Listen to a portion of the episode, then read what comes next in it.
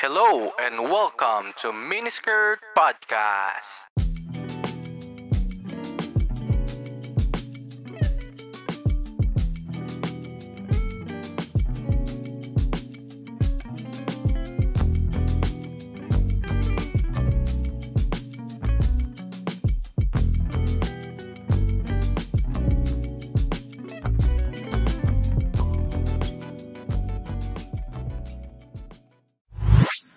Yon, yon. Welcome back to the podcast. I'm your host, Kuya Keso. At nandito na naman tayo sa isang episode ng Miniskirt Podcast kung saan pag-uusapan natin ang mga relasyon at ang kanilang mga ganap. Ang topic natin for this episode ay tungkol sa long distance relationships o LDR sa gitna ng pandemic. I-interviewin natin ang magjowang ito na napilitang mag-LDR dahil sa pandemic. At ano ba ang problema na dala ng pandemic sa relationships? Pag-uusapan rin natin ang kanilang COVID-19 experience bilang COVID-19 survivors. At syempre may letter sender tayo na humihingi ng payo tungkol sa kanilang long distance relationships. Kung ano man na pag-usapan namin, eto na, pakinggan natin. So ngayon, welcome natin sa podcast si Liam at si Carla. Woo! Yes, sir. Hello. Sup mga bayaw, mga bayaw at mga mare. May mga gusto ba kayong batiin bago tayo magtuloy? Ay, ako, namiss kitang batiin, bayaw eh. oh, sa patao doon, bayaw, babatiin kita pag nagkita tayo. Yan. Excited na ako dyan. Siya lang. Eh, iba yung pagbati pagka-dating kasi sa'yo. Iba yun eh. Yan. Kami kami Oo. mga bayaw lang ang nagbabatian ng ganung same way. Ay, binabati ko din syempre yung mga bayaw natin na sana ay nakikinig sila. Oo. Ikaw, Carla, baka may gusto kang ano, baka may gusto kang batiin, Carla. Sige, yung dalawa ko nilang best friends. Hindi ako sure if makikinig sila ng podcast, pero Claire and Ika. Ah, si Claire, alam ko, ibabash ako after this. Ganon. Hindi yan, si Claire yan eh. Ah, ano, mahilig kasi magbiro yung dalawang best friends ko eh. And for sure, kapag narinig nila yung mga pinagsasabi namin dito, kakantsawan nila kami. Ah, okay, okay. Sige, ganito. Ah, magkwentuhan, magtanungan muna tayo bago tayo magpunta sa main topic natin. So, ah, bigyan mo naman kami ng konting background sa relationship nyo. Gano'n na kayo katagal? Paano kayo nagkakilala? Mhm. Like, ano, si...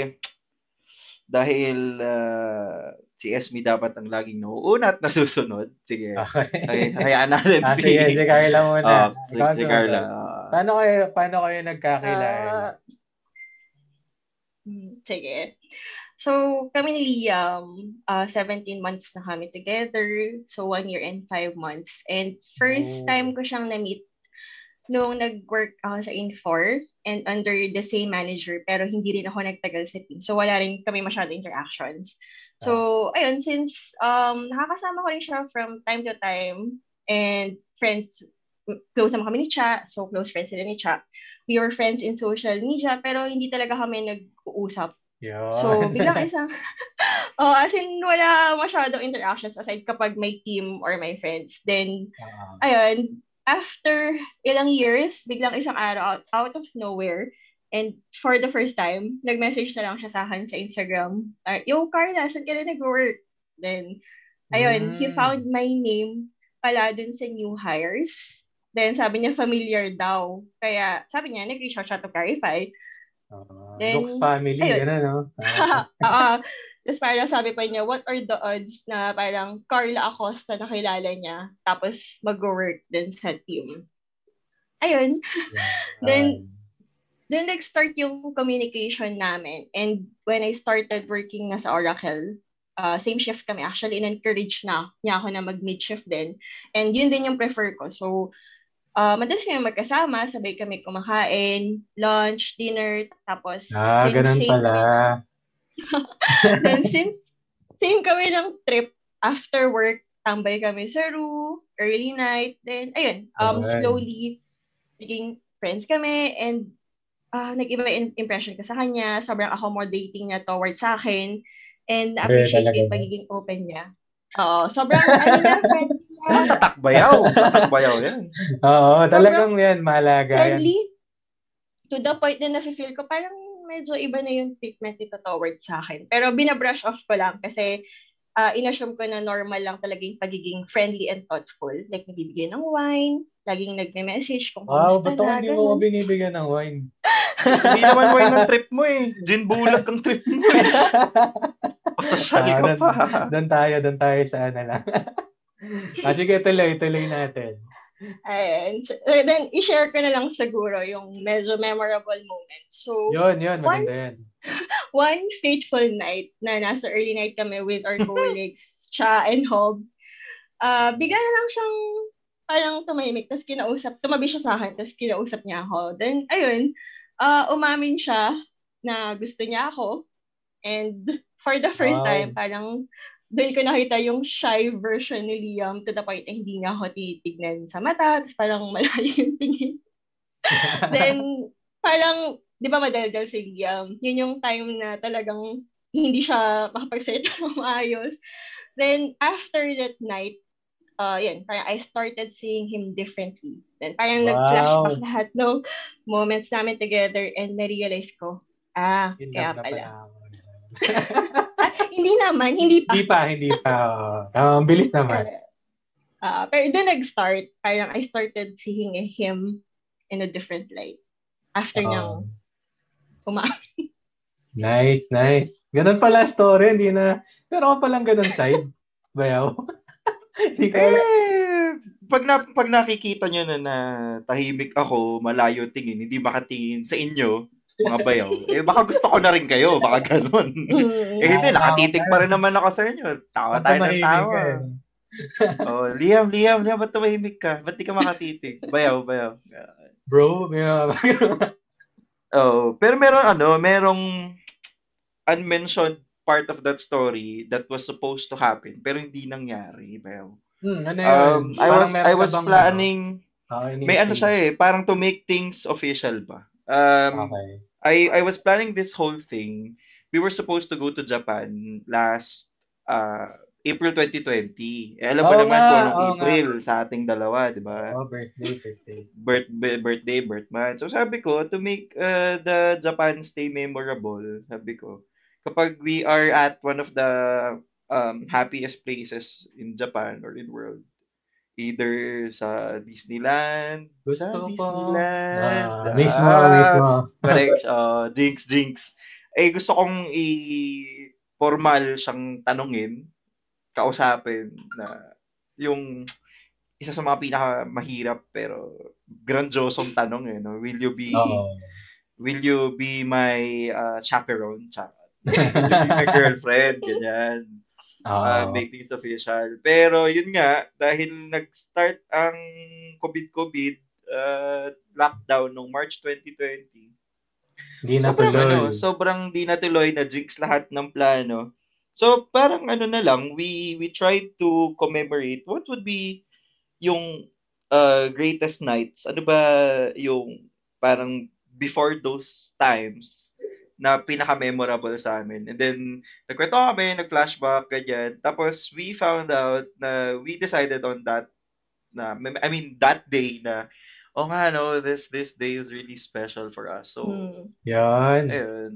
Uh, So, okay. Ah, so nga, na, nakwento mo sa akin yung Japan. Sayang nga, hindi kayo natuloy. Hmm. Oo, dami mong ano eh, dami mong parang advice sa akin na pupuntahan. Yung, Oh. ah, hindi ko na tutuloy. Parang alam ko, alam ko yan.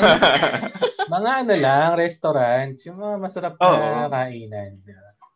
Mm, mga Yung ba yung patay kumakain. sindi yung ilaw habang kumakain ka.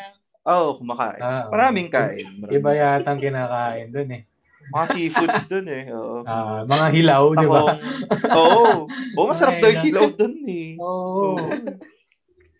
Ah, sige, ngayon dahil nakwento niyo yung kung paano kayo nag-start, tapos inabot kayo ng pandemic. So, after nung nag-start na yung pandemic, paano yung naging setup nyo? Nag-LDR na kayo? Parang ikaw nasa Isabela na or Ilocos? Yung Tama ba? LDR setup namin, ah, nag-start siya around ah, July. July. Oh, July 2020. Kasi um, medyo winay pa namin how things are gonna look like. That was uh, way back March nung nag-start yung lockdown. Sobrang walang idea lahat ng tao. Sobra. To the Oo. point na ang dating pa nun, may mga nare-receive pa akong rumors around the family and friends saying na parang ano, parang end of the world ang datingan na parang save food, umuwi na kayo sa inyo dahil um, ila-lockdown Oo. ang buong Metro Manila. Parang for the first time that you're gonna hear it, parang ano eh, parang end of the world, parang apocalypse, ganun. Oo. So, uh, trinay namin i-weigh or tingnan namin how is it gonna look like. Kasi di ba may rumors pa nga nun na days or months lang yung itatagal niya. Tapos, dumating sa point na dami ng uh, inimpose ng government, ang dami ng nangyaring lockdown at kung ano-anong CQ-CQ. Um, dumating ako sa point na I, I had to think about my family also kasi 'di ba they are Oo. in Isabela. Ako nasa Manila ako during that time. Tapos sabi ko, um, maybe it's it's time also to also look after them, lalo-lalo na sa Ah. pandemic na yun kasi maiwan yung family and matatanda na rin ang parents. So, uh, during July, I decided to ano, to go home. Pero diniscuss muna namin syempre ni Carla. Oo, kasi Uh, mahirap yung LDR. Tsaka, ginive up mo na yung place sa ano, di ba? Sa Ay, Makati. oo, yung ano yun, Mm. el- alamat yung apartment na yun ba? Oo, Lalo nga eh. sa'yo. Oo, Sayang nga, hindi nating- naka, ano eh, hindi ako nakapunta eh. Doon sa Mm, parang sayang. despedida Oo, eh. na yan. Oh, muntik na kitang dito ring na tunay na kaibigan eh. Hindi, wala pa kasi ano nun. Kung Wala Kung pang pwede lang talaga. yun. Yun, so didiscuss namin ni Carla yun. So ang dami, ang dami namin kinonsider. Yun, that's, that's first. Uh, yung giving up the place. Siyempre, kung paano kaming dalawa, ganyan. Then, we were not fans of LDR, to be honest. Ah. Ikaw ba, Carla? Ano ba yung, what was running to your mind ba nung ano? Nung panahon na yun. discuss tayo nun. Oh. Ah, sabi ko na ba? Parang sa topic to ata.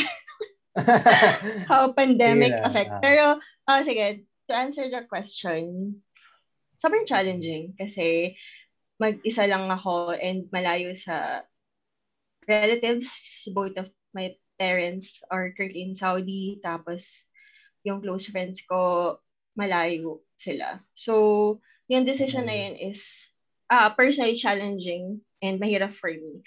Pero, winain na namin yung decision and of course, we owe it to our families naman. And kahit mahirap siya ng pisa, um, eventually, nung dumating din ako sa point na challenging, um, na-realize ko din na uh, kung ako nasa position ni Liam, ganun din yung gagawin ko. If my Ah, parents requested the same thing.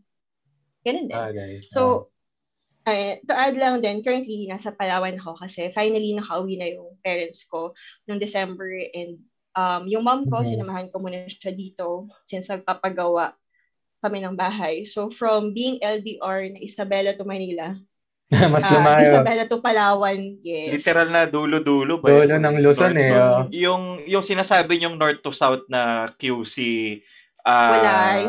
parang niya, sus ko, Oo. wala yan sa NDR ng Isabela, North pa. pa. Doon ako ililipad, di ba? Oo. Tatakbo. Oo nga, no, parang kanta yun ah. Ah, Ano, ano, paano nga yun? Tatalon, sisigaw. ah, Sa disband. go Ritz. Hindi, hindi ko. Hindi ko sa ulo eh. Sige. Eh, eh since yun nga, di pumasok na kayo sa setup na yun, eh di, paano naka-affect yun yung pagiging LDR sa sa pagiging dati, lagi kayong magkasama and malapit kayo sa isa't isa. Paano yung transition? Ano yung naging epekto nun sa relationship niyo? Eh, Ikaw na ba, Liam, or ako? Okay, ikaw, ikaw, ikaw, ikaw muna. Ah, sige. Uh, so as mentioned din earlier, uh, I can't emphasize how challenging yung LDR setup. Pareho kami. Ayaw namin ng LDR Challenge. concept. Ano ba yung challenge na nafe-feel mo? Na yung time? Ah, ako. ako kasi yung love language ko is quality time, wow. acts of service, and physical touch. So, yun, sobrang hirap i-accept yung idea and yung, ma- yung mga adjustments na kailangan mong gawin to make the relationship work. So, ayun, um, at the beginning, sobrang hirap niya and um, yun, so par- maraming moments ako na nalulungkot and Mm-mm. syempre, for Leah, mahirap rin yun kasi sino ba naman yung may gusto na nahihirapan and nalulungkot yung partner mo, di ba? And Yes. sa sobrang hirap niya, we almost came to a point na mag-give up na sa relationship kasi ang hirap lang din talaga. Then, Oo. another challenge is yung plans na hindi namin Oo, ma-execute. Execute. Ah, Yan, Grabe, so- sobrang- plano. Oh, frustrating. frustrating and sobrang dami naming plano na kinailangan namin hindi ituloy, i-adjust Oh, and pagpaliban. baguhin. Yes. So, ayun, parang um, it took a lot of patience and understanding to accept na hindi talaga namin sila magagawa. And ayun, kailangan lang ulit gumawa ng bagong plano. And um, yung mga moments na kapag sobrang saya mo or sobrang lungkot mo, 'di ba? There's really no Mhm. other person you want to celebrate or find comfort with than the person you love the most. Pero Yes. the, be- the best Correct. you can do is mag-video chat lang. Tapos, madalas mahina pa yung connections. So, ayun. Nako-compromise pa yung communication. No? Ik- Yes. Ikaw ba yun? Ano yung ah, ah, ginawa mo para ma-overcome yung challenges na yon sa side mo? Yung actually another challenge dyan bayaw yung ano eh, yung you have to embrace a different personality when you Mm. get into LDR kasi oo. um, we started the relationship na hindi naman LDR. So we started Mm. na active couples. Uh, we started to be active partners to each other. So we do this, we do that. It's a different kind of Anong active lifestyle. Diba? Mm. Sige nga. Yung, Teka, pwede ba to? um, Okay, kakat ko. Ikasat ko na lang, ano ba? ah, sige, sige, sige, sige. Tuloy, tuloy. Uh, Ah, yung anong different so- personality yun? uh, mas ano eh, mas bold ang iyong Ah. love, mas showing, mas Ah, aggressive ka kasi you feel like uh, syempre in love ka and you want to express that love. Mm. So with everything in your reach, it feels like ano eh, you have endless possibilities to make your partner happy. Ang dali lang ng lahat ng bagay. Then ito na pasok ang uh, pandemic, then we had to embrace LDR as well. Mm, There need there is a need for change sa personality. For example, kung hindi ka naman mapasensyoso uh, up to a certain extent, kunyari, patient ka around her, pero are, the question is, are you patient when she's not around? Ayun nga. Pero yung oo. patience, ay yung patience na yun nakatutok pa rin sa kanya, right? So, patient ka ba sa kanya na hindi mo na siya kasama ngayon? Kasi yun yung sa challenge Oo. na sinabi ni Carla kanina na pag may sigalot, tama ba ba sigalot? Ah, si Galot, oo. may ah, may Mm. gulo, may May gulo. may hindi pagkakaintindihan. Personal kayong magkasama. Kumbaga, parehas na kung magkasama o hindi, kung video call or face to face, mag-aaway pa rin kayo pero mas madali kasing ma-solve ay for Kapag me ha, magkasama. yung magkasama, oo, pag magkasama. Pero ngayon, kung hindi kayo magkasama, so syempre mas mainam yung pag-chat, mas mainam pag-video call. Mm. Hindi mo na-express mabuti yung sanang na-express Oo. hindi mo naipapadama in ah, in action, in words, and in feelings yung dapat sana. So, yun yung isang challenge. Um, kailangan meron kang mga bagong matutunan na um, personality, na, na feelings, emotion, aside from that. So, you have to um, learn how to be more patient. You need to embrace that kind of, or that sense of, um, it's a different kind of level of love.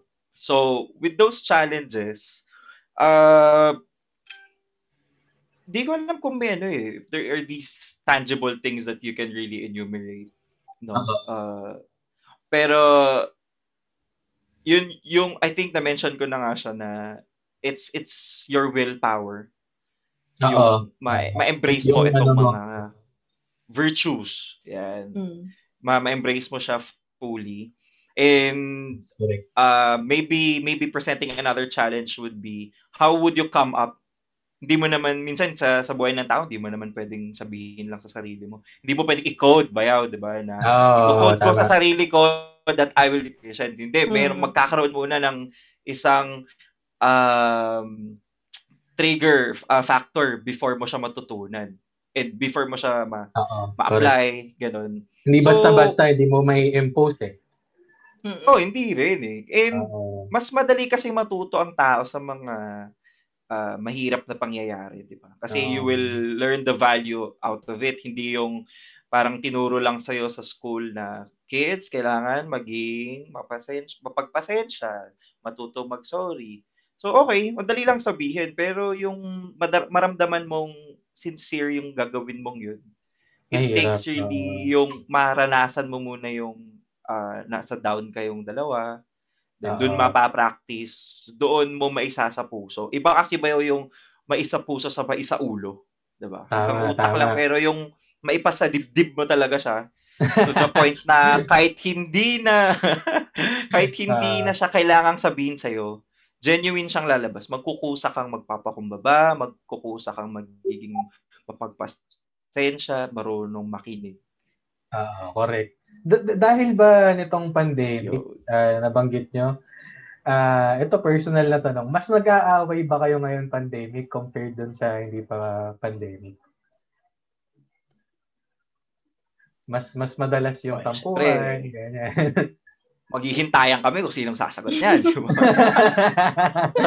Sino nga na? Sinong sasagot? Eh, Esme muna mauna. Esme Ano lang laging nauna. Tanong mo lang na, ano, tanong lang na, Ah. parang napapansin nyo ba na madalas kayo mag-away ngayon ah? Actually, for me, hindi naman ganun ka-visible yung difference. Ah, okay. Um, may points in the relationship na malaking factor sa away, yung LDR. Pero, nag-last lang siguro siya ng mga three months or two months. Ganun yung mga Okay. tampuhan Adjustment specifically about lang. it. ah. Yes, pero after that uh that adjustment period, hindi na namin siya naging problema. So, uh I don't think naman na um I mean siguro yung parang napapadalas yung away as compared sa magkasama kami. Ah, sa tingin ko same reasons pa lang din naman yung mangyayari kung sakali. So, hindi naman siya ganun ka impacting for us sa tingin ko Mhm. in terms of away. Okay. Oo. Sa akin naman, bayaw, um, hindi kasi ako marunong, ano, hindi rin ako, um, hindi innate sa akin yung nagbibilang ng mga away. And actually, pag may away na ganyan, uh, yung nakakalimutan ko na lang din siya to the point na uh, yun nga, hindi, na, hindi, hindi, ka, hindi mo nabibilang kung ilang beses. Siguro, ang ang mas mapapansin ko siguro yung something um, na difference between yung away ng magkasama kami compared yung sa away na gaano ah, kagrabe. hindi kami magkasama. Oo. So, ah lagi kong na-advise na messages are always monotonous. Eh, Kasi kahit naman binabasa kang isang sentence, for example, magkaiba kasi pag binasa mo siya or sinabi siya sa'yo. Yung Oo. binasa mo siya, monotonous Iba yung- meaning walang oh, walang walang feelings, walang emotions, hindi mo alam kung pagalit ba siyang sinabi. One statement can be can mean a, a, a, a, a- lot of different things. Depende sa perception Parang- nung magbabasa. Yes. Parang ganun. oo. Correct. Oo. Depende kung may period siya. Charot. Uh, red days, re- red tide, red tide ika nga. Kunyari, sinabi, kunyari, kumain kumain ka na, 'di ba? Parang Ah. it could be neutral, it could even sound more positive. Pero pag sinabi siya sa depende kung ano emosyon nung nagsasabi sa iyo, pwedeng palambing, kumain ka na. Meron yung iba, galit, kumain ka na. 'Di ba? So, depende yun eh. So, So yun yung Mm. challenge nung sa away namin kapag LDR na uh, messages can be monotonous. So Yes. Kailangan nating pag-usapan mabuti anong nangyari, ganyan. So ginagawa namin video call or tawag kami agad-agad pag may nararamdaman kami parang felt off. Oo. So Oo. doon namin hirap. sa conversation na yun Hmm. uh, inaayos. Okay, Ang hirap tama, kasi tama. tansyahin ng emotions kapag messages lang. Like, okay lang kaya to? Ah, malungkot ba Mm. siya? Masaya ba siya? Anong nararamdaman niya? Okay. Yun. Gets, gets. Okay, sige. Ah, so mag pag-usapan natin yung ano, experience nyo sa ah, COVID-19 kasi yun nga, hindi naman lingid sa kaalaman natin na nagkaroon ng ano, nahawahan si Bayaw. Talaga So- ba? Kahit sa'yo ko lang sinabi yun. O ngayon alam na nila. Ah, alam na nila. Mag-uusapan na natin eh. So, ah, paano paano mo paano ba nagsimula? Paano mo na feel na meron ka? Ano yung ano yung nangyari? Meron kang ano ba? Medyo din namin yung meron ka kasi yung meron ka pwede din. Meron kang virus. ay, ay, ay, ay. Ah, how it started. Ah, sige. Sa pagkakaalala ko, um, April 2 ng gabi, okay pa ako eh. So, holiday noon, walang trabaho. So, carefree lang, parang enjoy the vacation. Ang ginawa ko, ano lang nung gabing yon Netflix.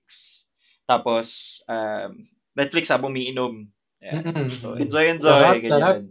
Oo, tsaka napakasosya lang iniinom ko ba yung paborito. Wow. Gin, gin bulag. Gin bulag, Ah, napakasarap. pero cocktail, cocktail naman. Kung ba hindi mo malasahan yung gin bulag. Ganyan. Ano Tama. ba na yan? juice. Hindi ba yan? Um, ano ba yun? Oo, hindi, may ano ko, iced tea. Iced tea na ano, lemon. Ah, Tapos napaka-social. Social. diba? Black tea. Gin bulag. Yeah, gin bulag. And iced tea sa shea. Correct. Yan. Um, so, ginawa ko siya cocktail din. Eh, Netflix hanggang sa nagpaumaga. Madaling araw na ako natapos. Inubos ko talaga, pero ramdam ko na lasing talaga ako. Okay. Sabi ko, ah, nag, nalasing ako, mag-isa ako dito sa, sa kwarto yun eh, dito sa bahay. Tapos, Oo. in-enjoy, I really enjoyed the night out. Then, sabi ko, uy, 4 a.m. 4 a.m. na tayo natulog nun, no? Mga ganon, something Oo, mag-uumaga na. mag-umaga na. Tapos, pagising ko, ayun na, sakit na ng katawan ko. Kala ko hangover. Kasi hindi na, alam mo tayo ba, hindi tayo umiinom ng ano, eh, yung mga gin bulag. Alam mo Oo. tayo, mga, iba iniinom tayo, natin. fettuccine, spaghetti. Carbonara, at malaki, Really bago malaki. yung katawan. Oo, nanibago. Ewan ko ba, basta, baga siguro, uh, oh, nanibago, bumaba siguro yung resistensya ko, ganyan. So, kinaumagahan, um, I felt, masakit na yung katawan ko, masakit yung likod ko, masakit yung ulo. So, ano lang, Ah. body pain. So, sabi ko, ay, parang hangover. Tapos, ganun pa nga na late na natulog. Tapos, tinanghali ng gising. So, Ah. ginawa ko pa, parang nag-take pa ako ng Cobra para lang magising ako. Take ako ng vitamin B12. Ano yun, Ah. Beo? Vitamin B12. Isa sa mga gamot or supplement for hangover. By the way, ha? Ah, okay. Lang natin. Oo. Kaya pag ano, hinang-over kang ganyan, for to help you recover the next day, mag-take ka ng vitamin B complex pala. Vitamin B complex. Yan. Okay. So, take akong ganyan. Then, nagdaan yung araw, sabi ko parang hindi ako okay. So, yung ulo ko medyo Ah. okay na. Yung lower back ko na lang. Yung lower back ko kasi, ang history niyan, ah merong specific pain na ako naramdaman lower back na pag naramdaman ko na, parang prelude siya to at trangkaso. Kasi ganun din yung feel ko noon day ano. Ah, sa mga viewers natin, kasi na na at ah, suki ako ng mga nauusong sakit ng Ah. panahon. So, trangkaso, lagnat, mataas na lagnat, dengue, Ah. ganyan. Lower back. Pero Okay. sabi ko, then, nagkaka-lower back ako before, so wala. So, pi- minasahe ko lang siya ng, yung, alam mo yung pillow na, ano, Oo, oo, oo. sinasaksak mong gano'n. Oo. Oo. Meron ako nun eh. Minasahe ko. Ah, Meron nun? Saan mo ginagamit? Sa likod. Sa likod. anyway, ah ngalay pa din siya, masakit pa din siya. So, tinulog ko na lang ulit. Di kinabukasan, yun na. Sabi ko, parang Mm. Bumibigat yung pakiramdam ko. ah. Parang hindi na to Oo. tama. Ilang araw So, yan? Paano na to? Ah, pa second day na to. Okay, pangalawa. Okay. Oo. Yun, ito na, nag-check na ako ng aking ah, temperature. Temperature. oo. Oh, napansin ko parang may ano, may pagtaas ng temperatura. Pero hindi pa naman siya abot na yung legit na lagnat. Mm-mm. So, sinabi ko na sa family ko, sabi ko, sa mga pakaramdam ko, ah, para akong, ano, para akong may sinat, pero hindi pa siya mataas. Tapos Mm-mm. in-advise sa akin nung sister ko, sabi niya, magpa-check ka na kaya. Na, pero hindi pa-check na ano eh. Hindi pa-check Oo. sa doktor. Parang matik na, pa-check ka nang magpa-test. So, Oo. nag rapid antigen ah, rapid antigen test muna ako. Yun yung parang pinagsamang rapid tsaka swab. Hindi pa Oo. siya yung RT-PCR na yung legit talaga. So, yun, nag-positive na ako. Pero during that time, alam mo yung feeling na mabigat na yung kapag Oo, ikaw ay nasa oo. lagnat. Yun pa lang yung simptomas na nararamdaman ko. May panlasa pa ako, may pang-amoy, may may dalawang kamay pa. I have two hands. The left and Meron- the right. Mali. the up and the down. Labo. So, ang lag- lagnat lang yung symptoms, then nag-positive. Okay. So, dito sa province namin, uh, upon schedule ang RT-PCR kasi um, government ang nag issue nun. Hindi tulad sa Manila na Oo, um, pwedeng pwede kang walk-in. pumuntang St. Luke's, pwede ka sa iba, oo. Pwede ka lang walk-in. So, nagpapa-recover lang akong ganyan. Ah, nagpa-swab, napaswaban ako, napaschedule ako, kinabukasan. Ang nakaka-anxiety lang, 2 to 3 days ang waiting game mo or more bago ka Mm. maka-receive ng message. So ngayon, cut the story short, ito na, naka-receive na ako ng text, sabi, nag-positive din ako sa RT. PCR. So Okay. legit na yun. Sobrang legit. So, ah, bi- nung, although nung before ako nag-positive, ay, during nag-positive ako ng antigen, so, sinabihan ko agad si Carla. Kasi, ang nakaka-updatean ko agad-agad is family and si Carla. So, Okay, okay. ayun na. Nalaman na niya. So, Oo. yun. Yun na. Kwento ko ba yung mga susunod na araw pa? Ah, sige, ano, pag-usapan muna natin. So, nung anong Oh, sige. reaction mo doon, Carla? Nung ano, nung nalaman mo? Yung initial reaction ko is more on sa negative. Mm. So, positive siya, naging negative ako. Bars yun ba yun? Bars. Bars. Bars. Grabe Uh, yun. Balik Hindi, naturuan eh, kasi, na, naturuan tong si. Esme. Kaya, mag- magaling, magaling. Magaling nagturo sa Okay. kanya. Oo, no? All three. Oo, three round. Oo. Ayun. So, hin- ang dami kong naisip na uh, negative about it such as paano na yung mga plano natin, uh, how will this uh, affect yung flight, yung gagawin natin in the next two weeks, um, paano yung family mo. So, nag-focus kasi ako dun sa kayo. concern. Yes, supposedly, a few days, tama ba? Or few weeks from uh, na-confirm siya na positive is dapat magfa-fly kami sa Manila. Pero Mm. na-postpone din yun kasi nga may bagong restrictions. So, medyo naging blessing in disguise din yung part na yun. So, ayun, Okay. mas nag-focus ako dun sa mga pangit na emotions. Pero Ah. sinabi ko rin siya sa mo- mother ko. Then sabi sa akin ng mama ko, alisin mo lahat yan sa isip mo and mag-focus ka kay Liam. Mas kailangan kanya sa time na to. So, Hmm. dapat uh, maging supportive ka and uh, be with him on this journey.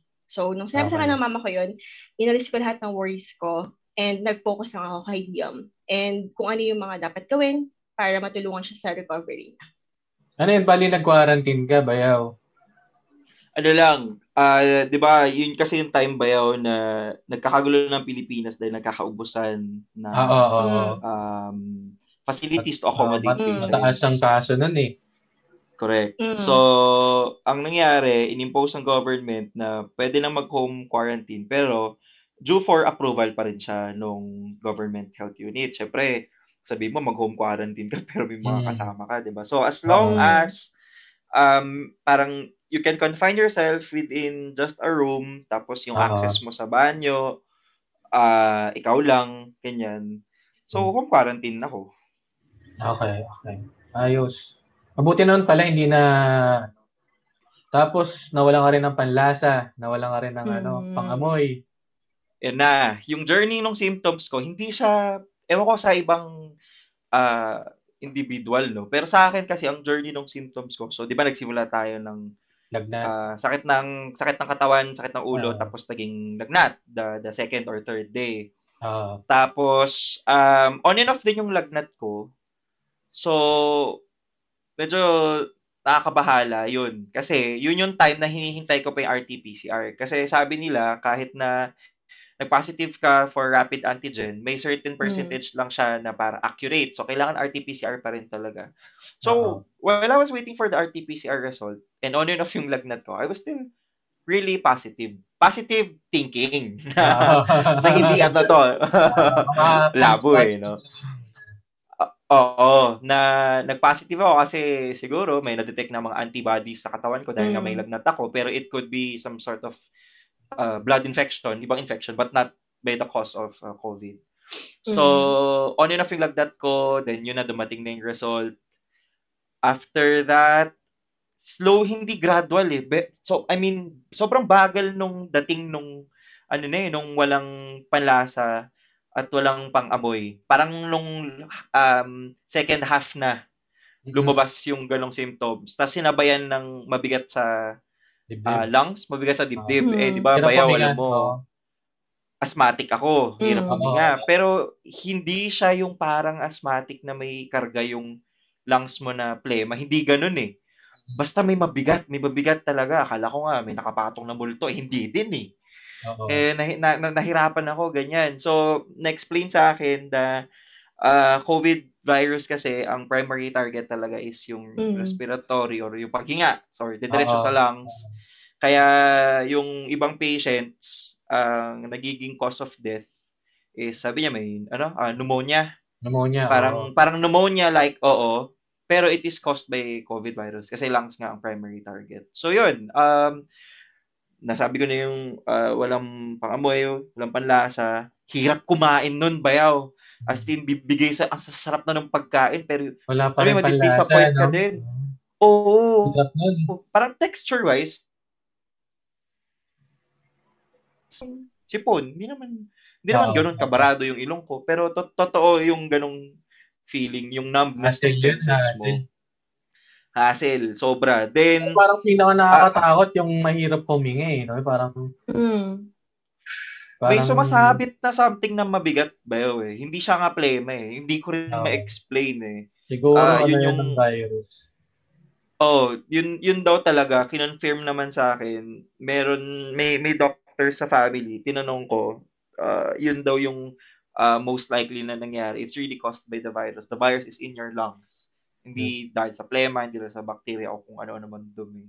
So, um, with regards to that, ang mga last symptoms ko na is nanilag ko actually first half pa lang eh. So, ang iniin ko na lang talaga yung um, sense of smell and taste, yung mahirap Oo. huminga, medyo inuubo, tsaka eto pala, pagkahapo. Alam mo ba yung Oo. pagkahapo bayaw? Ano yung, ano yung, yung parang nag-exercise. Oh, tas wala ka energy, wala, Oo. sobrang, sobrang hina bayaw, talagang, ah maglakad, kumbaga yung, yung lakad, yung pagod mong maglakad, parang pagod Mm. mong nag-jogging, ganun eh. Wala, Oo. wala, wala akong lakas. Tapos, nangayayat din ako, bayaw. Kaya sabi Mm. ko, Oo. yung yung dinayet workout ko ng tatlong buwan, grabe, dalawang Isang linggo linggo. lang.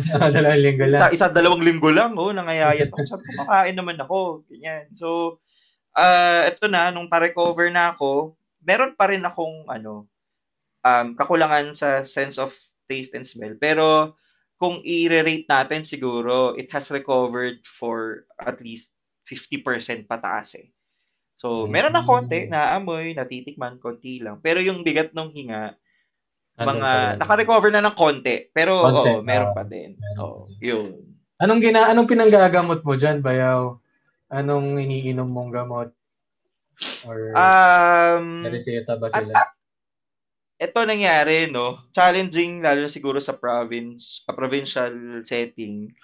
Um, since naka-home quarantine ka at wala nang facility mag-accommodate sa'yo, it's almost the same as wala nang doktor in the hospital sa mag-accommodate sa'yo kasi naka-home quarantine ka nga. Mm-mm. So, ano, parang nag-self-treatment ako. Ah, nag 4 hours ako ng paracetamol, paracetamol. nung, ah.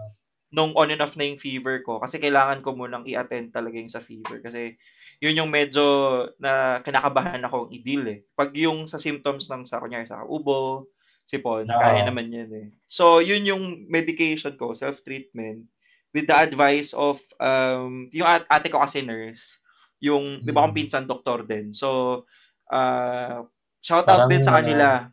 Teleconsult. Kasi, Oo, parang ganun. Oo, parang ganun. And sila pa kayo nagkukusa na mag-advise sa akin kung anong gamot, kung ano yung better, ganyan. So, self, self-medication, bayaw, paracetamol, um, meron din akong gumot, gamot sa sipon ko, ganyan. Tapos ito, bayaw, ah, makakwento ko lang. Oh, oh, sige, sige. Itong CSB, sobrang maalaga to. Oh, Sobrang. ah, siya talaga, malaki Na- ang na- role na niya kahit- sa paggaling mo. Oo, kasi ito ha, Ah, ako kasi matipid ako, bayaw eh.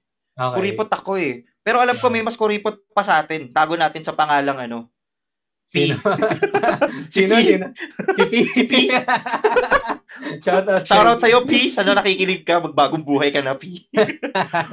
so, may, may Ah. ano, um, si Esme kasi, hindi siya mapalagay hanggat hindi Hindi niya ako na nabibilhan ng ganito. Ating lagay. ganon. di ba? Oo. So, ang ginawa ni Esme, naghanap siya ng paraan para maiparating sa akin tong ano, itong, hindi, wag natin pangalanin, baka makopyright tayo, ba? Ah, sige, sige, sige. Si. Supplement siya. Epectus. May Epectus siyang binili. Ah, ano siya? ah, parang Epectus ng US na marami nag-distribute dito sa Pilipinas. Mala Oh. networking yung dating. O, alam mo na yun. Hmm. Tapos, ah, sabi, na- nagtaka na lang ako, ah, isang umaga, may dumating na delivery. Apat na Ah. botelya. Sabi ko, mahal to ah. Oo. Ganon kataas ba yaw ah? Ganon kataas. Imagine that. So, nung bin... Oo, pare. So, so binasa ko yung content ng vitamin. Sobrang ano, sobrang talagang isasagad ka talaga, tatagtading ka talaga ng vitamina at mineral. So, Yun. na-feel ko, ano eh, yun yung nagpabilis talaga ng recovery ko eh. Yung ano, kaya biloba eh, no? shout out, Ginkgo biloba E, may, ay wag na, baka may masabi akong pampalakas, pampatigas, pero kaya mo. So, shout, shout out kay Esme. Ay, andito pala siya. Right. Ah. diba? Ah, So, yun yung mga tinik ko. Um, pero ang, ang catch doon kasi bayaw, ang COVID-19 virus kasi, well, ang nature kasi ng virus ba, hindi mo ginagamot yung virus. Ang ginagamot mo yung symptoms nung virus. yeah. So, ang gagawin ng katawan mo, siya yung lalaban sa virus, yung antibodies na sinasabi. So, ang Mm. parang ang role mo as a person, Palakasin you need to- mo. exactly bayaw. You need to make yourself healthy and Mm. stronger.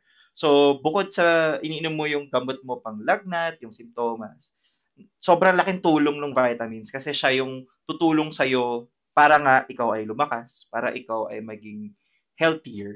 Oo, Mm. tama. Yun. Yun. Yun. Okay. Sige, salamat sa mga tips. At least, nakita natin kung paano kayo nagtulungan, kung paano yung kung paano nyo iniisip yung isa't isa. Dahil, Mm. syempre, seryoso yun eh. Life-threatening ang COVID. Kaya kailangan talaga, ano, nandun Ay, bayo, may mas life-threatening doon, bayo. Ano? Yung mawala si Esme. Yun! May sound effects tayo dito What? eh. oh, walang gamot yun, bayo. Scripted ba yan? yung mga banat na ganyan. Chinat ni Bayaw eh. Anong magagawa ko? Di sabi ko Ah, si Direk. Sabi mo salamat. Okay. Sige, sige. Punta tayo sa next or final part ng ating podcast. Ah, syempre dito meron tayong letter sender ulit. Ngayon, Uy. Wow. hihingi siya ng payo sa atin. Tingnan natin kung anong storya niya. Okay? Mhm. So, simulan natin. Babasahin ko. ah. Dear Kuya Keso, kumusta na po? Sana ay okay lang kayo at ang ating mga guests. Okay lang Okay po. okay. Okay. Oh, ay, A- ABTJ. ABTJ. Ay na eh. Itago niyo lang po ako sa pangalang Mr. Nacho Cheese Fries. Ba, sarap ah. Hmm. Nacho cheese fries. ah. Keso, keso ah. Okay. Ako Ikaw po ba yan? ay, hindi ako to. Ako po ay 27 years old. O 27 bata. At may girlfriend na for a year. Naging kami sa gitna ng pandemya. Pero bago naging kami, ay matagal na rin kaming magkaibigan dahil magkasama kami sa church. Mhm. Dahil sa pandemic, bibihira talaga kaming magkita at dahil sa pag-iingat na magkaroon ng COVID. At nagiging struggle ang distansya sa relasyon naming dalawa. Yun. Ano pala sila. Nagiging cause ng discussion at minsan ay nauuwi pa sa tampuhan. Dahil madalas namin itong ma-discuss ay nagiging anxious ako about fast-tracking our relationship. So parang gusto ko na agad na mag-settle down with her para palagi kaming magkasama at ma-eliminate na namin ang problema sa distansya sa aming relasyon. Subalit, sa tingin ko ay masyado pang maaga para pag-usapin, pag-usapan namin ang mga bagay na ito. Minsan naiisip ko na dala lang ito ng pressure ng pandemic at dahil sa mga nakikita kong kaliwat ka ng proposal sa Uh, True. Ano po kaya ang dapat kong gawin? Sinulat ko to habang kumakain ng nachos, cheese fries at Mm. caviar and coco juice. Caviar familiar with na. buko juice. Mali, So, bayaw, mali, mali, mali, mali, mali pagkakasabi mo, bayaw. Mali, mali. Paano? Pa, pa, paano?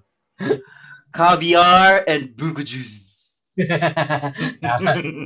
Sumusubaybay. Nachos, cheese fries. So yun, very short pero it gets it gets the job done ah. Ayos yun ah. Ah, Small but terrible. Mm. Ah, sige, Mm. simulan natin kay Carla muna. Anong masasabi mo? Ah, yun nga, na naisip niya na nagiging nagiging anxious siya Mm. about fast tracking our relationship. Parang naisip niya Mm. nagmamadali yata sila or something. Oo. Ano sa palagay mo? uh, actually the the only reason you should get get married is because of love. And Yan. in any situation, you should not get you should not get married dahil lang nape-pressure ka or dahil pandemic or dahil tumatanda ka na or feeling mo ayun yung solution sa current problema ng dalawa.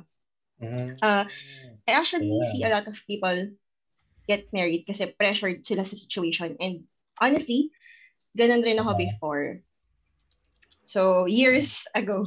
Pero yun, ah, okay. I realized rin kasi na may mga bagay na mas masarap pa experience kapag, alam mo yun, pinaghahandaan mo and kapag alam mo uh, within yourself na ito talaga yung gusto mong gawin.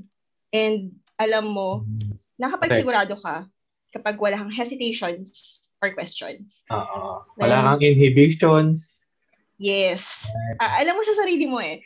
Then, just to in support of that and uh, additional advice, pandemic man or hindi, uh, malayo man sila or malapit sa isa't isa, magkakaroon at magkakaroon talaga ng challenges and problems sa relationships. So, for me, Okay. Oo, Ah, tama.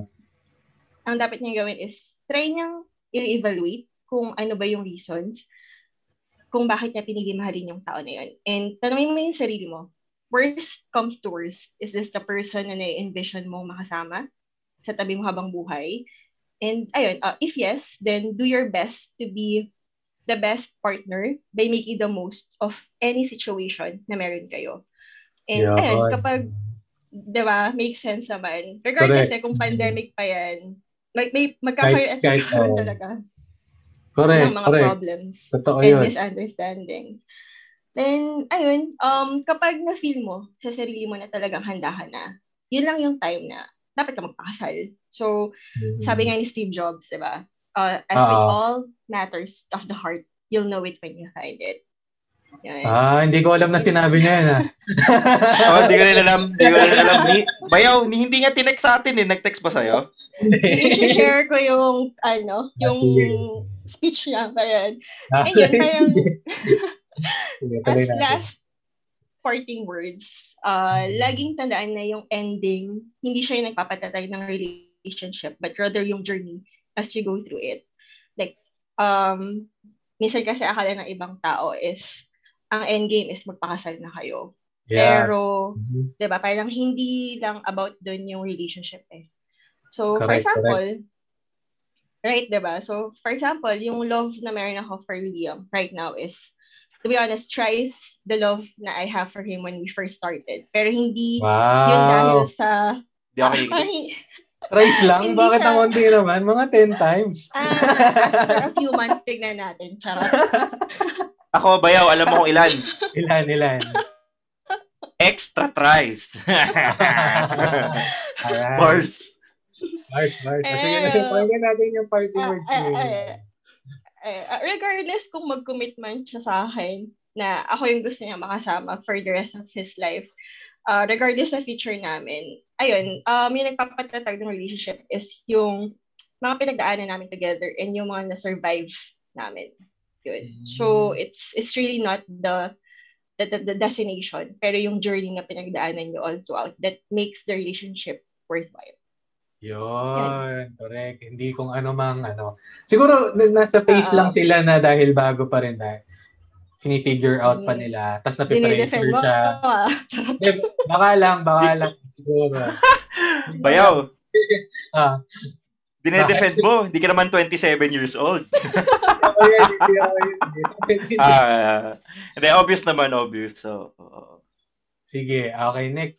Ikaw ba yaw? Anong masasabi mo? Anong um, mapapayo mo sa'yo? Ano? Paano Ang kaya... masasabi ko lang, ah, no comment. Charot. Hindi, magaling yung ano, magaling yung advice ni Esme. Kaya, Oh. love na love ko to eh. Hmm? Hindi ka Tapatan mo. Tapatan mo ang kanyang payo. Tapatan mo. Sige, Bayaw, bayaw. mo. Bayaw, Ah, nakatapat na. baka iba itapat mo eh. Hindi, mali pala. Bayaw. Naitapat ko na. Alright.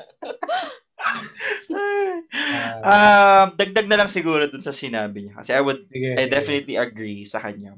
Um, siguro sa medyo nakulangan ako dun sa sulat ni ano ni sender. Ang ibig kong sabihin ay gusto ko sanang malaman kasi asan ba nang gagaling yung pressure? Ito ba ay pressure na galing sa ah, sa labas, sa mundo o pressure naman kaya ni partner Oo. or pwede. Oo, pressure pwede. sa sarili. Depende-depende kasi yan, no?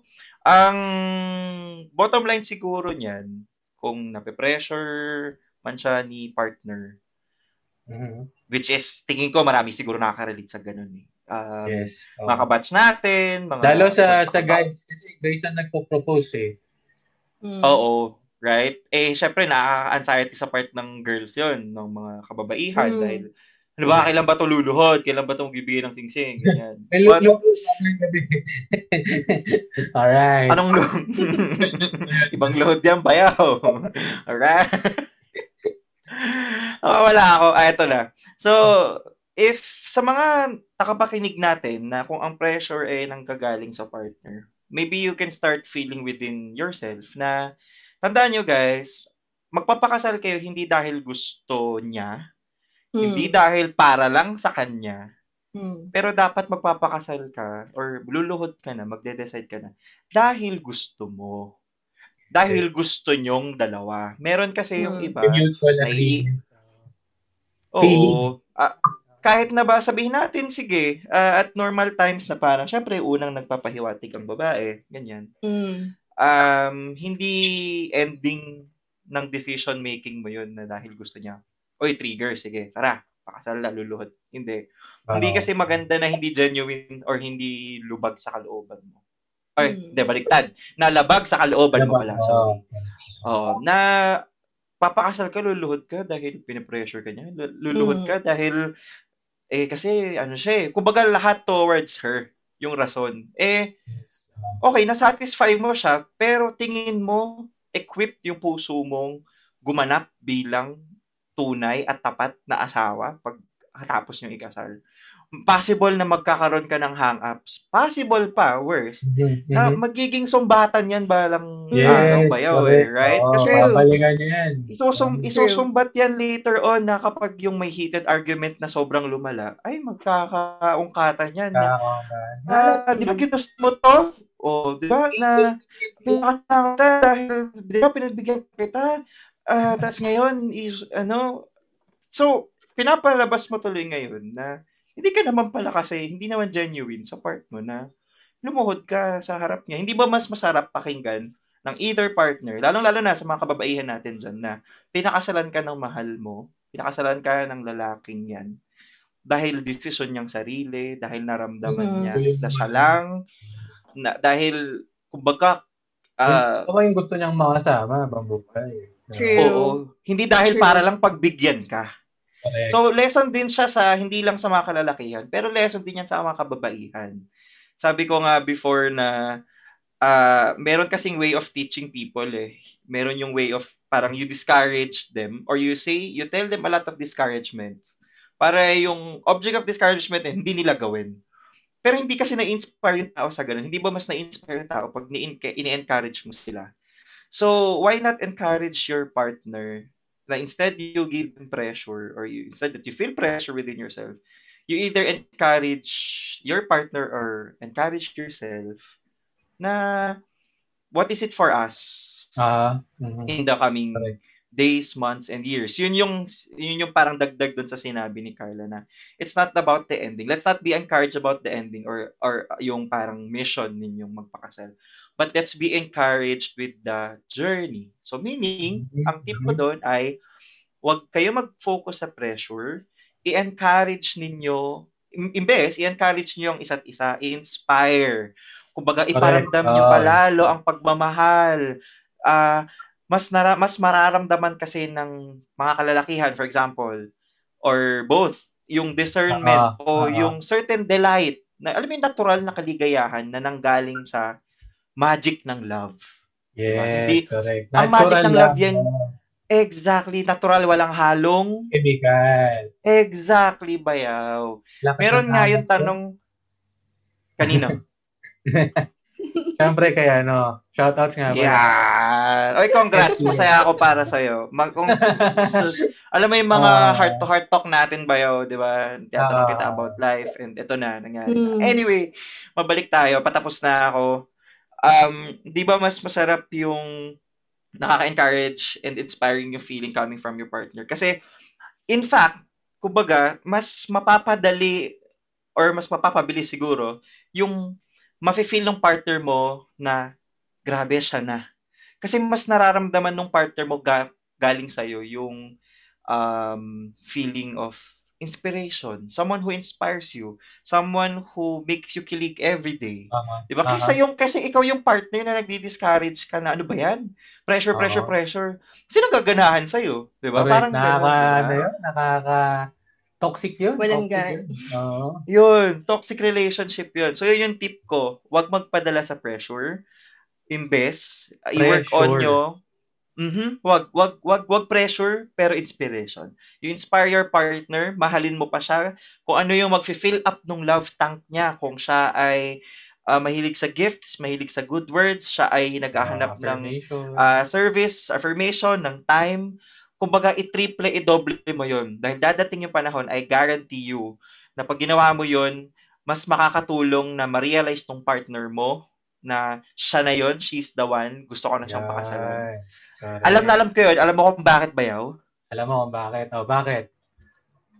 Yung totoo, yung joke. Ang ire-reply ko. Pwede mo may racket. Exactly. Pero bayaw, alam mo bakit? Alam na alam ko yan. Ah. Kasi Bakit? si SB, inin- si SB siya mismong gumawa niyan. Yun. Bars! in-inspire niya ako. In-inspire niya ako. So, mas mas nag mas nade-delight na enlighten, na enlighten na ako sa usapang ganyan. Oh, hindi na ako allergic. And wag ka mag-alala bayaw. Ninong ka. Ninong ka nung Ninong anak, kasal. nung aso na nung hindi, ninong ka ng anak Anong aso? ng aso FYI. namin kasi buntis yung aso na. Oh. Naman? FYI, buntis, buntis na pala. Yes, yung Ano isa. naman, di ba? Pangalawa na yan. Yes. Nagkatuta Oo, so na rin ka, pala kayo. Ano kayo sila Pat, tsaka si ano. Oo. Ay, di bayaw tuta na, na. nagkatuta, nagkatuta, nagkatuta ulit. Oo. Oo. Madalas kayong magkatuta. Hindi ko alam kung kailan, hindi ko nga alam kung so, kailan yung susunod na magkakatuta kami. Aba, malalaman natin yan. na after a month, meron na yun. Yun. okay, sige. Mukhang okay na tayo. I-wrap Ah, sorry. up na natin. Ah, okay. May, May- ano ka. May pahap- gusto lang din akong, yes. Ah, Dun sa okay, sinabi sige, ni sige. Gio, uh, a wise man once said, di ba? Some Mm. couples always support each other. Some couples always challenge each other. But is one really better than the other? Yes. Mm. Parang support is better. Always better. Uh, si Ted Oh. Mosby, I'm not sure if I'm, how I Yeah, Ah, meant akala ko. Steve Dapat alam mo- Jobs na naman eh. Akala ko. Hindi. Yun lang. Siguro may Okay. tamang ano yan eh, may tamang balance, eh, no? Dapat i-challenge mo rin, pero ah, siguro mas mas ano yung support, mas mataas. May tamang ano Mm. percentage. Mm. Yung Okay. perception ng tao sa challenge kasi bayaw, parang napaka-negative ba? Hindi. Eh, palitan nyo yun. Ang challenge, eto, a wise man once said, challenge accepted. Oh, Ah, how I met din yun. Kala mo, ikaw lang, ha? diba? So, galing, galing doon ah. with conviction, with conviction, positivity, pera, pera COVID and drug test. So, positivity and uh, Mm. yung commitment na gagawin Mm. ko siya, mas inspired ka, hindi yung feeling mo burden. And, Mm. alam mo ba yun pala, ma- last, Mm. lastly, Oo. if you feel burdened with the with the challenge of the relationship, ibig sabihin, hindi mo loving relationship. You don't have the Mm. energy to embrace everything, ah, Mm. everything about the relationship. Kasi if you think that the relationship is just about the kilig, I'll give you Mm. food, I'll give you flowers, that's Ah, not ah. everything of Mm. the relationship. It's just a part of it. So embrace the relationship, the goods and the bads, through thick and thin, to ups and downs, till death do us part. Lahat yun. Ah, Amen. Amen, amen. Okay, thank you, thank you. Ang ganda ng inputs nyo ha. Tsaka talagang parang 10 minutes into the podcast, ang dami ko na agad takeaways eh. Parang wow. Oh, kasi simulan mo pa lang eh, ha? Kaya pag ikaw, ikaw, Kuya Keso, papaluin kita sa ano, ha? Pag ikaw ay nagloko or pag hindi nag pag hindi nag-work yan, papaluin kita sa ano, sa sa sa ano. okay, sige. Ito Batiin na mo lang. na lang siya. Ano yun? Batiin mo na lang kesa Oo, paluin. batiin na na lang. Hindi, habang ano mo ako, paluin mo ako habang binabati. eh, saya ko eh. Nahiya pa ako eh. Iya ka pa. Ayan, ah last na. Um, siguro i-wrap up na natin. Ah, siguro, Okay. last question sa inyong dalawa. Ito bang pandemic na to? Parang, do you learn during this pandemic how to be a better partner? O, ako na mauna. Pero, syempre, sasabihin, siguro, I, I won't say na ako. I will attest uh, kay ASME. Gano'n, kasi hirap naman, bubawa tayo ng sariling bangko, di ba? Oo. So, coming to the relationship, na. syempre, ah, hindi, mas maganda siya ba yun? Um, bingo ka na. bingo ka na, blackout ka na. Anyway, um, coming to the relationship, syempre, honeymoon stage, ika nga. Um, lagi tayong best foot forward, meaning, masyado nating naipapakita yung good things about us. Sa mga unang buwan, kaya nga, nasusuklian din siya ng sobrang dami or sobrang laking kilig, di ba? Hence, the honeymoon phase. Pero habang tumatagal, syempre, doon mo nakikita yung tunay na kulay ng tao kasi nagiging komportable ng partner mo sa'yo, lumu- lumalabas na yung either good or bad side niya. So, that is uh, the starting point. Na-identify mo kung ano yung mga need- uh, things that needs improvement, ganyan. Mm-mm. So, nasagasaan ng relasyon namin ng pandemic or the other way around. So, doon nga, nabanggit ko kanina na may mga bagong pag-embrace ng virtues, ng feelings, ng personality to make this LDR work. Napansin ko na malaki din talaga ang pinagbago ni Carla. At um, yung pagbabago kasi na yun, it's either you help her uh, identify yung mga needs improvement or either siya yung makaka-realize. So, alin man dun sa dalawa ang mangyari, meron lang akong kailangang mission Mm-mm. bilang partner niya. It is to support her no matter what. Walang no buts, no ifs, walang dahilan. You support her. Tulad nga ng sabi ko kanina eh, na don't discourage her like, aawain mo siya dahil may masama siyang ugali ganito. Hindi. It should be correcting and you you speak of it out of love, ika nga. So, yun yung i-encourage mo siya. Siyempre, identify nyo what went wrong, ano ba yung kailangan baguhin. Then, kapag na-identify na, instead na parang pagpalo ng puwet ang approach, hindi. Ah, something encouraging. Something Yes, inspiring. correct, correct. Yan ang maganda. Tama, inspiring, Mas ma- encouraging. 'di ba sa school, mas madaling matuto sa ka-vibes mo yung teacher kaysa yung terror na teacher, 'di ba? Correct. Tsaka pag, pag parang rewards yung dating instead of punishment. Yes. Parang Oo. At ano siya. Yung Hmm. rewards na sinasabi mo na yan, yung partner mo ang rewards. Kaya yung change Ah. for me, ang reward ko si Esme. Buong buhay Yeah. niya, yung lifetime niya. Yeah. Tax. Okay. Bingo Ikaw. Carla. Kota na eh. No? Eh, pakila na ba yan? Hindi nga pala tayo nagbibilangan. Charot. okay. Ikaw, Carla, ano, do you learn how to be a better partner during this pandemic? Sobra. Um, doon ko na-realize yung capacity to uh, love and um, make adjustments for for the relationship to work. So, my quote Mm. before, di ko na maalala. Pero na-share mo rin yun. Okay. Parang, you do, you do everything for the relationship you want to last. Ah, ah. Um, yun. So, in any situation, regardless kung magkasama man kayo or hindi, kung pandemic man, or magkaroon pa ng i- ibang uh, kaganapan na hindi natin End of gusto. the world, mga tipong ganyan. Worst no? comes to worst, yes. Ah, Uh, it's always a decision to make the Okay. relationship work and um, you always choose that person. Ayun, uh, yun yung learning ko. okay. sa No relationship. matter So, what, no, always choose Mm-mm. him. Yes. Ah, napakaganda, napaka-cheesy, napaka... Napaka-keso. Muy keso. Napaka-keso. so, ayun. Tingin ko dito na natin tatapusin ng podcast. Thank you, thank you sa pag pag uh, guest sa ating ano, sixth episode. Mhm. Siyempre, sana magkaroon ulit kayo ng time na mag-guest ulit pag available kayo. Siyempre, dari-dari. Oh. Iba naman ang Oh. Tsaka siyempre, mali mo, mas marami tayo. Ganda nga sana lahat. Mm. Sabay sabaw eh, no? Oh. So, ano, aniv ng, ano, miniskirt stories. Ay! Magandang ideya yan, bayaw. Year, April next year.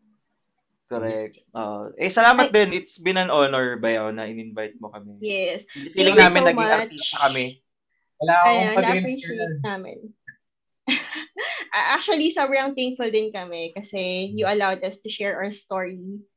And, alam mo, yun, may mga uh, lesson learned din naman kami na ma-share sa iba. So, hopefully, makatulong. Yun, okay. Sige, thank you. Okay. Hello and thank you sa pakikinig sa Miniskirt Podcast. Para sa ating giveaway, i-share lang ang episode na to sa mga social media sites at gamitin ang hashtag na Miniskirt Podcast. And then, pipili tayo ng lucky winner na tumataginting na 100 pesos worth of Gcash bago i-release ang next episode. Hanggang sa muli, paalam!